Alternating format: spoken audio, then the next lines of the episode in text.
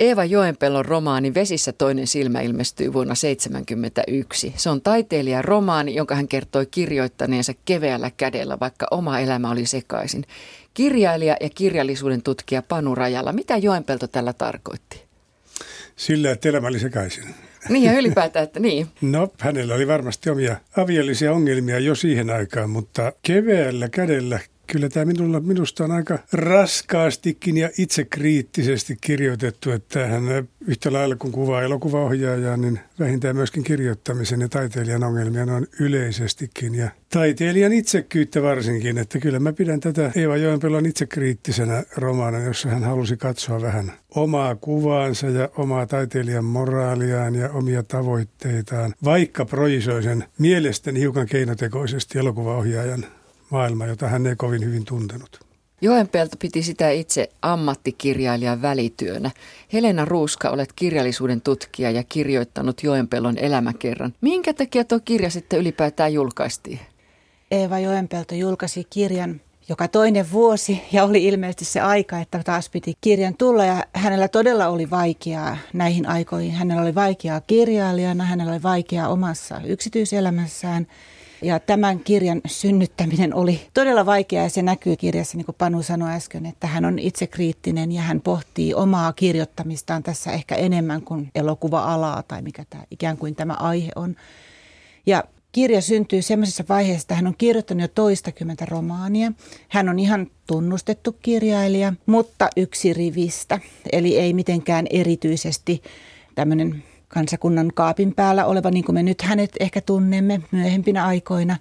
Ja hän odottaa itsekin jossain määrin sitä, että tulisi se lopullinen läpimurtoromaani. Tässähän tämä edellinen kirja, halusit tai et, oli jo siinä ja siinä, julkaistaanko vai ei, koska se oli epäonnistunut romaani. Tämä oli hänelle semmoinen saumakohta ja vaikea vaihe ja yhden kauden päätös ja, ja hänen oli sitten pakko kamppailla eteenpäin aivan toisilla keinoilla tämän jälkeen, koska tämä tie oli kuljettu. Niin kuin hän ei oikein tiennyt, että aiheiden kannalta hän oli vaikea joskus löytää aiheita, vaikka hän itse sanoi, että, että maailman pullolla on aiheita, mutta ei se ihan niin, niin mennyt. Ja sitten myös tapa kirjoittaa, koska 50-luku oli modernistien aikaa, 60-luku oli sitten taas tämmöistä osallistuvaa aikaa, yhteiskunnallista – vaikuttamista oletettiin, vaadittiin kirjailijoilta.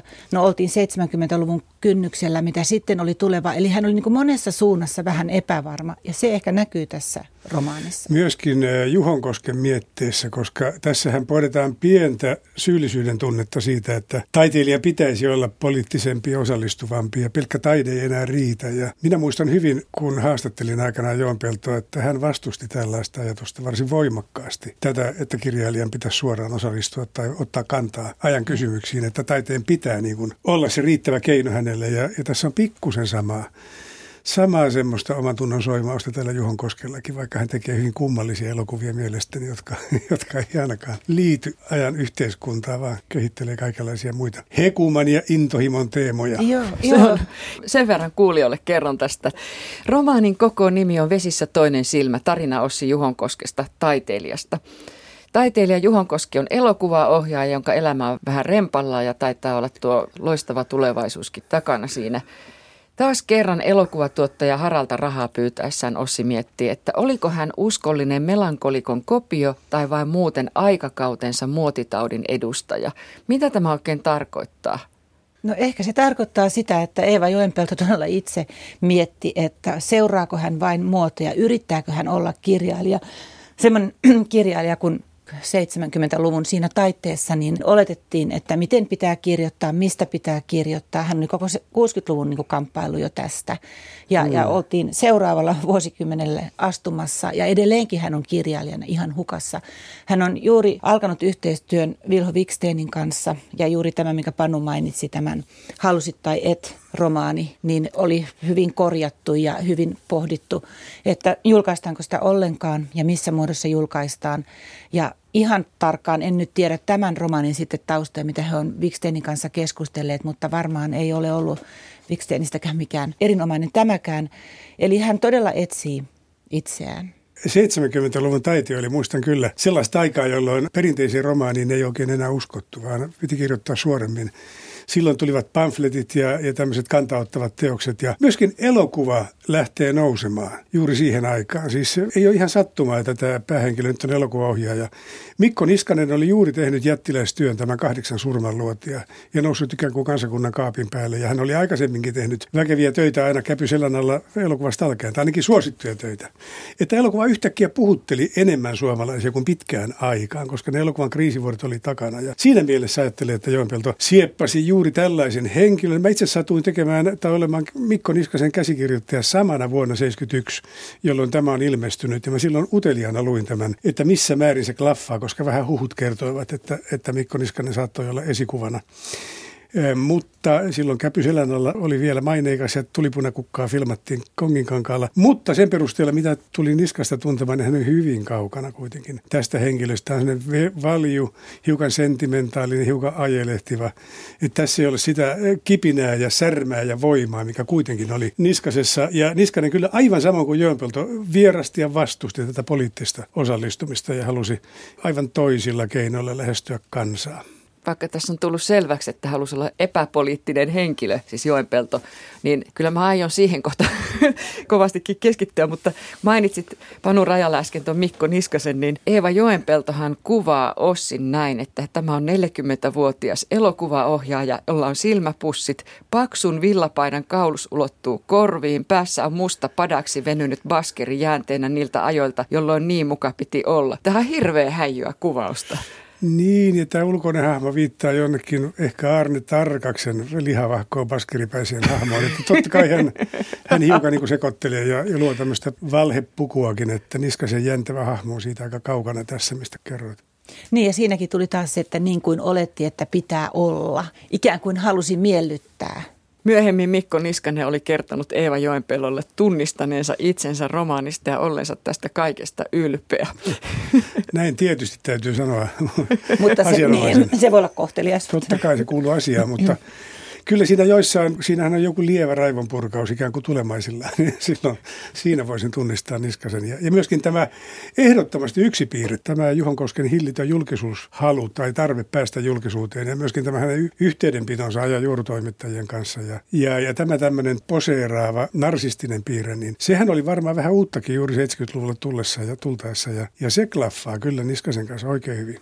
Mutta se myös liittyy Eeva Joenpeltoon itsensä, itsensä, koska hän mietti todella paljon paljon tätä julkisuutta.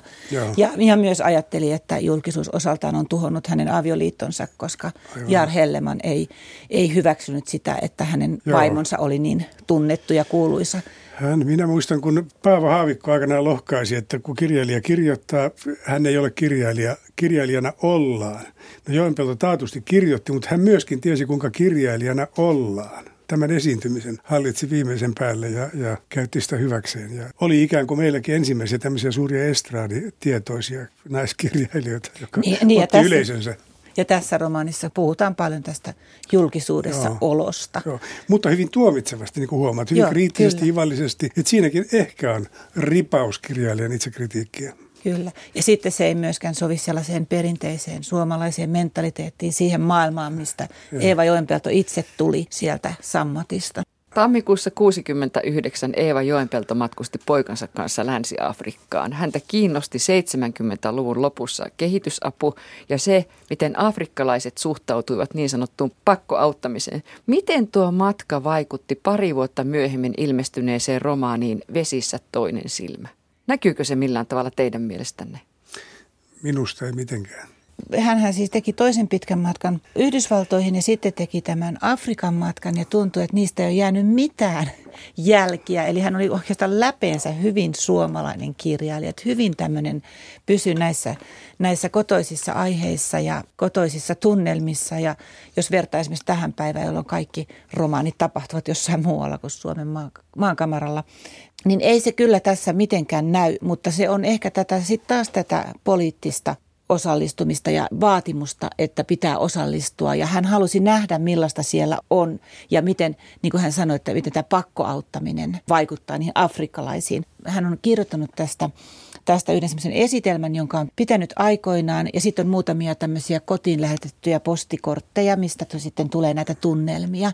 Niin kyllähän siinä aikamoinen tällainen kulttuuriero on mutta tota, ei siinä kyllä mistään auttamisesta puhuta mitään. Eli, eli afrikkalaiset elää omaa elämäänsä ja sitten tämä Karen Plikseen ja muistuttava Eeva Joenpelto tulee sinne poikansa kanssa ja kummastelee sitä ja kummastelee tätä, mutta ei oikeastaan mitään muuta eräs romanin henkilö sanoo Ossille, että minä katson joka ilta televisiouutiset. Minä katson kaikki kansanmurhat, rutiinimurhat. Erityisesti minua kiusaavat nuo pakolaiset kaikilla maailman leireillä. Ihmiset toistensa niskassa, tietämättä mitään yksinolosta, koko kotinsa siinä nyytissä, telttoja lepattavat katot.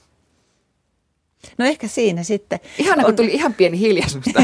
Joo, sä oot lukenut tarkasti. No varmaan siinä kyllä ja, ja totta kai televisio toi nämä kaikki asiat sitten 60-luvulla ja 70-luvulla varsinkin, niin sitten ihmisten tietoisuuteen ja Eeva Joenpeolle tarjottu mahdollisuus katsoa, että mitä näiden uutisten takana on ja millaista siellä Afrikassa sitten oikeasti on.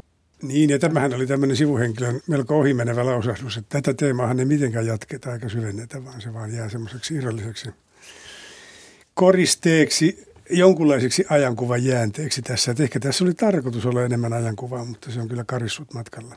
Mä täällä yksin yritän aina puhua tästä. Mutta toisaalta tämä liittyy siihen, että, että tämä halusit tai et romaani, josta tässä on nyt muutaman kerran jo mainittu, niin siinähän hän sitten, ja hän käyttää itse nimenomaan tätä sanaa, kirjoittaa puljukosta, koska se on muodikasta. Kyllä hän etsi näitä yhteiskunnallisia teemojakin, mutta ne ei vaan sitten ehkä sytyttänyt, koska hän oli kuitenkin sitten niin tämmöinen ihmisten kuvaaja ja enemmänkin tämmöinen pyrki ainakin jonkunnäköiseen psykologiseen realismiin niin kuin näissä kuvauksissaan. Siinä halusit tai että, joka oli tämä Pesula-romaani, niin siinähän oli vielä tämä Joenpellon perinteinen asetelma, jossa on heikko mies ja vahva nainen. Ja. Tässähän se kyllä kääntyy tässä vesissä toinen silmä. Tässä Juhon Koski nyt on tavallaan vahva omassa työssään ja näkyvä henkilö ja pärjää sillä tavalla kuin pärjää. Ja hänen tämä nukkevaimonsa Elina tässä sortuu mielisairauteen, että tässä kerrankin menee Joo. vähän toisinpäin. Ja kaikki naiset Kaikki on. ovat heikompia, niin, kyllä. kyllä tulla nimetyksi taiteilijaksi näinä aikoina, silloin oli jo melkein mennyttä. Miten Joenpelto pystyy tuollaisina kuohvina vuosina elämään ikään kuin jonkinlaisessa kuplassa? Niin, kyllähän sitten heijaste, heijastelee sitä, mutta ehkä sitten etänytetysti, mikä tulee myöhemmin sitten Lohjasarjassa. Että kyllähän hän käsittelee yhteiskunnallisia teemoja niin, niin monella tasolla – hän on kyllä sosiaalisten suhteiden kuvaaja ja usein tämmöisen pienyhteisön, ihan Kaakerholman kaupungista alkaen tai tai neito kulkee vetten päällä, niin usein on tämä joku semmoinen tiivis kyläyhteisö, jonka suhteet on hyvinkin tarkkanäköisesti kuvattuina. Ei mukaan tule sitten välttämättä mitään poliittista ylätasoa tai tällaista, tällaista suurempaa, globaalimpaa, siitä puhumattakaan kuviota, mutta että juuri siinä rajatussa alueessa hän on erittäin yhteiskunnallinen omalla tavallaan, tai ainakin sosiaalinen kirjailija, että Lohjasarja huipentaa tämän hänen Niin, ja eri ideansa. yhteiskuntaluokkia mm. tulee tässä pienessä tämmöisessä ryhmässä. Mm. Esille tulee miehet, naiset, naiset ja eri ikäiset ihmiset ja, ja eri Joo. yhteiskuntaluokkia edustavat. Että kyllä tällä tavalla, mutta sillä, että ne teemat jotenkin politisoitus, niin sitä ei, ei kyllä ole. Että on tietysti se Grönruuska siinä Lohjasarjassa ja hänen niin, kauttaan. Kyllä. Tai jossain sanonut, että 20 vuotta Joo. tarvitsee sitä väliä, että näkee ja sitten tietysti hmm. ne heijastelee omaa aikaansa. Mutta, mutta että sillä tavalla ajankuvaa, että hän kirjoittaisi vuonna 1971 juuri siitä – mitä silloin ajateltiin ja koettiin, niin ehkä ei ole. Hänellähän on pääteema myöhemmin aina minusta tämmöinen äh, moraalisuus ja oikeamielisyys. Ja, ja hänen henkilönsä ovat tavallaan aina komeita tai he ovat aina niin kuin oikealla asialla tai ehkä murtuvat, mutta kuitenkin tämä moraalinen eetos, sehän tulee lopputuotannossa vielä vahvemmin esille, tämmöinen hyvyyden ja, ja oikeuden vaatimus. Mutta sen takia tämä on myöskin poikkeus, tämä vesissä toinen silmä. Tässä on aikamoinen tämmöinen ketku kuitenkin tämä päähenkilö. Ja tässä, ja tässä on tämmöinen, tämmöinen tietty moraalittomuus läpäisee tämän. Tämä julkispeli ja, ja halu käyttää ihmisiä hyväksi ja imeä heistä aina jotakin ja, ja, ja olla itsekkäästi kuitenkin kukkona tunkiolla. Että tämä ei ole ollenkaan siis Joenpelon tyypillinen kirja, missä moraali tai oikeus tai hyvä elämä pääsisi voitolle. Vuonna 1971, eli sinä vuonna, kun tämä Vesissä toinen silmä ilmestyi, Joenpelto kirjoitti Parnasossa, että Luovan työn esteenä kaikkien arvojen kaupallistuminen ja tieteellisyyden liikakorostaminen, jotenkin näin. Viholliset sekä oikealla että vasemmalla, näistä hän kirjoitti, on pääomapiirit, jotka määräävät ja radikaalisivistyneistö. Miten radikaalisivistyneistö suhtautui tähän romaaniin? Siitä ei minulle ole kyllä oikein mitään muistikuvaa. Mä luulen, että tämä ohitettiin aika tavalla, että tämä ei herättänyt suurta keskustelua eikä huomiota. Ainakin elokuvaväki kohautti olkaansa tämän edessä. Katsottiin juuri niin kuin Helena sanoi, että Joenpelto ei tunne elokuvamaailmaa riittävän hyvin. Mutta ei nämä elämän katsomukselliset ja yhteiskunnalliset kysymyksetkään myöskään tässä nousseet millään tavalla vahvasti esille, vaikka sinun kirjasi mukaan kritiikki oli niin kuin kuitenkin jotenkin yleismyönteistä. No, Eeva Joenpellon kritiikki oli lähes aina, aina ihan aivan niitä alkuaikoja lukuun ottamatta, sitä varsinaista esikosromania lukuun ottamatta, niin semmoista myötäsukasta. Ja hän itsekin on kommentoinut sitä, että, että hän sai aivan katteettoman hyvät kritiikit useastakin romaanista, jotka hänen omasta mielestään sitten myöhemmin eivät olleet kovinkaan kummosia, niin kuin ei myöskään tämä. Ja hän itse totesi, että hänen olisi pitänyt pystyä parempaan. Ossi on kotoisin maalta. Sinne hän lähtee tekemään elokuvan käsikirjoitusta. Ossi maanviljelijä veli Oiva asuu edelleen veljesten lapsuuden kodissa. Oivan mukaan poikien äiti lepää vanhainkodissa talven, jolloin hänestä ei ole maatilalla hyötyä.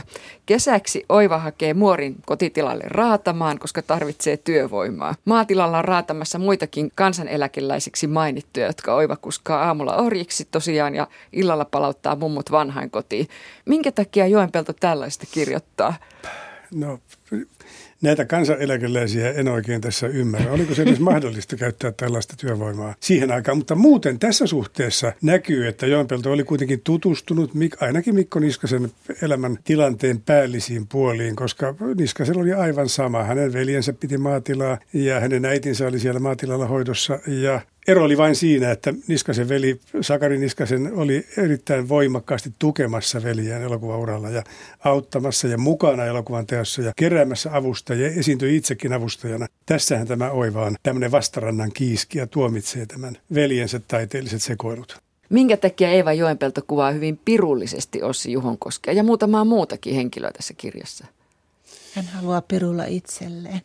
Oikeasti? Jos, jos ajatellaan, että hän pohtii omaa rooliaan kirjailijana ja mihin suuntaan hänen on, olisi lähdettävä ja ylipäätään, että millainen on taiteilijan rooli ja juuri tämä, mistä äsken puhuttiin, tämä itsekkyys, että tulee kolhineeksi puolisoaan, lapsiaan, kaikkia ympärillä oleviaan, jotta voi tehdä sitä työtä, mille palaa. Joo, kyllä minäkin liittäisin tähän, tähän itsekritiikin teemaan, mutta samalla kyllä Joenpeltoa tuntuu ärsyttävän. Ja muistan silloin, kun mä häntä haastattelin, siis 74, niin hän todella ilmaisi vahvasti tuohtumuksensa ja ärtymyksensä siitä, että kirjallinen kenttä oli muuttunut niin kaupalliseksi. Ja silloin se ehkä juuri alkoi muuttua 70-luvun alussa, että muistan, että hän puuskahti, että jokaisen kirjan pitäisi olla repäisy. Jokaisen Joo. pitäisi näkyä mediassa. Jokaisen pitäisi olla joku sellainen näkyvä kohaus, että semmoinen hyvin tehty, kiltti, hiljainen kirja, se ei enää pärjää tässä alkossa. Ja se ehkä tässäkin näkyy tämä julkisuuden ja kaupallisuuden kritiikki Juhon Koskon hahmossa. Niin ja se on kiinnostavaa siinä mielessä myös, että hän todella niin hyvin tarkasti ja, ja hyvin keskittyneesti ja, ja kunnianhimoisesti kirjoitti nämä romaaninsa ja halusi olla huomattu ja tunnustettu kirjailija. Varmasti esiintyikin ehkä mielellään, mutta silti jotakin tässä julkisuudessa, kaupallisuudessa oli sellaista vierasta siihen aikaan niin tämmöisen suomalaisessa elämänmenossa. Ja sitä hän sitten tölvii monessa muussakin yhteydessä. Ja kun hän oli itse valtiatar, niin häntä kyllä myöskin häiritsi, että eräät esiin tunkevat vahvasti vieläkin näkyvämmät mieskirjailijat, tyyppiä Pentti Saarikoski tai Heikki Turunen varsinkin tai Hannu Salama tai tämä Kosmoksessa juopotteleva tai Hansassa juopotteleva Kaarti, joka sai paljon julkisuutta ja, ja myöskin vääristi Joan Pellon mielestä kirjailijakuvaa. Mm. Ehkä hän heitäkin siinä pikkusen tölväseen matkan Luultavasti. Kiitoksia Panu Rajalla ja Helena Ruuska. Onko tämä loppu?